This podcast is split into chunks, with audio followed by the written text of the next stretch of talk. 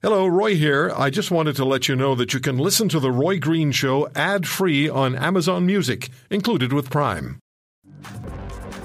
Rick, uh, thank you so much for the time. Uh, I keep saying two seminal events in the last 20 years 9 11, COVID 19. When you put your memories of 9 11 together with your concerns about COVID 19, what, what do you wind up with? What? Well, we know that 9/11 certainly changed the world in you know how we think, how we screen people, how we travel, mm-hmm. um, and and I think that this uh, pandemic is certainly following along those same lines. We're looking at uh, you know traveling restrictions, self uh, isolation or social distancing. Uh, a, a, lot of the same parameters are, are being looked at in this regard. You know, I had that same thought this morning. I thought, hey, there's some there are some some, compar- some comparisons, some parallels today to what we saw um, 19 years ago, or in our case, when we were in New York City 18 years ago. Uh, what are your memories? What are your strongest memories of our time in New York City? Well, well, number one, you know, extremely proud of the two shows that we did down there. Uh, you know, that was some great radio. We had, uh, you know, some amazing guests, and they had some unbelievable stories to tell. But some of the things that are just etched in my mind that will never escape um, is is number one Yankee Stadium.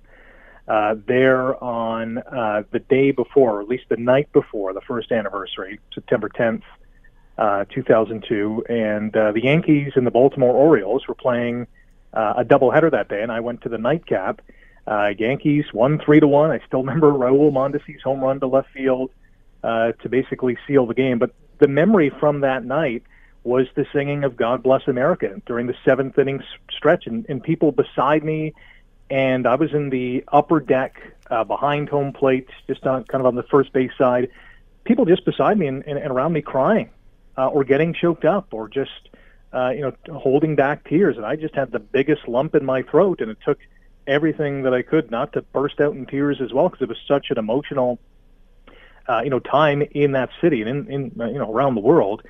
The other memory is, you know, going up the Empire State Building and just the mass of security, both at the base level and up top, uh, was just, I, have never seen anything like it. You know, uh, armed guards, uh, everyone getting patted down.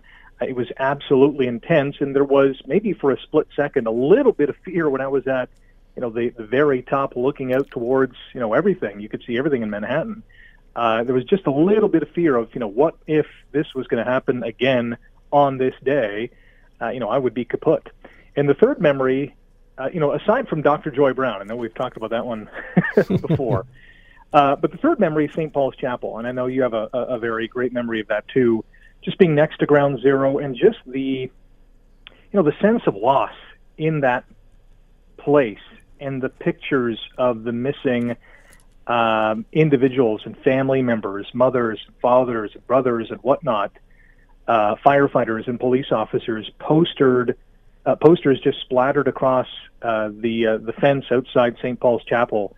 You know those images and and and that scene I I will never forget. It's just that powerful of a memory. You know, you mentioned the Yankees game, and I I told you uh, you're going alone and I, I, said, as far as the Empire State Building is concerned, you're going alone. Yeah. Because I didn't have the guts to do it. Because there was there was talk, a lot of talk at that time about the potential for another strike on New York City. Plus, I got really sick and got laryngitis, but I'm just making excuses now. Right. Um, but it, you know, the, so, so, no baseball now. You went to baseball on the anniversary of 9/11, and there was great concern about what might happen. Um, we, we don't know what's going to happen now. We, we, were, we were wondering what was going to happen then. Yes, the memories are tremendous. They're, they're, they're, they're just in, ingrained.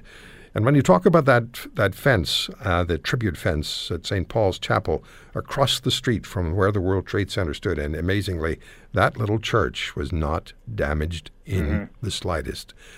Uh, I will never forget among the thousands of pieces of, of tributes, and I've told you this many times, the one cardboard, little cardboard sign, a little piece of cardboard, and written on the cardboard in a child's writing, I love you, Daddy.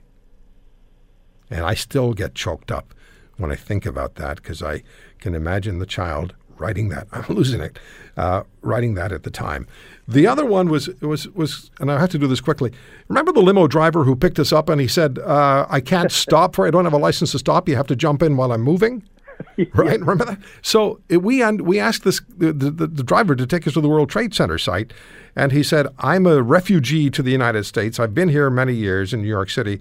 I haven't yet been able to bring myself to go there because I'm so emotionally affected by this."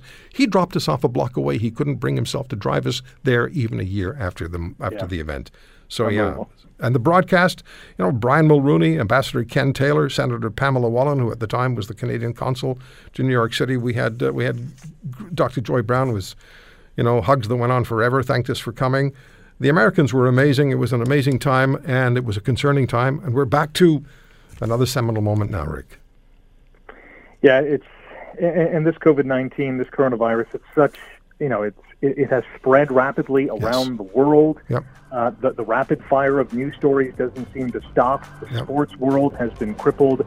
Um, and, and, the big question is, for how long? That, yep. That's the big unknown. Got to go, buddy. Thank you so much for joining us. Thanks for everything.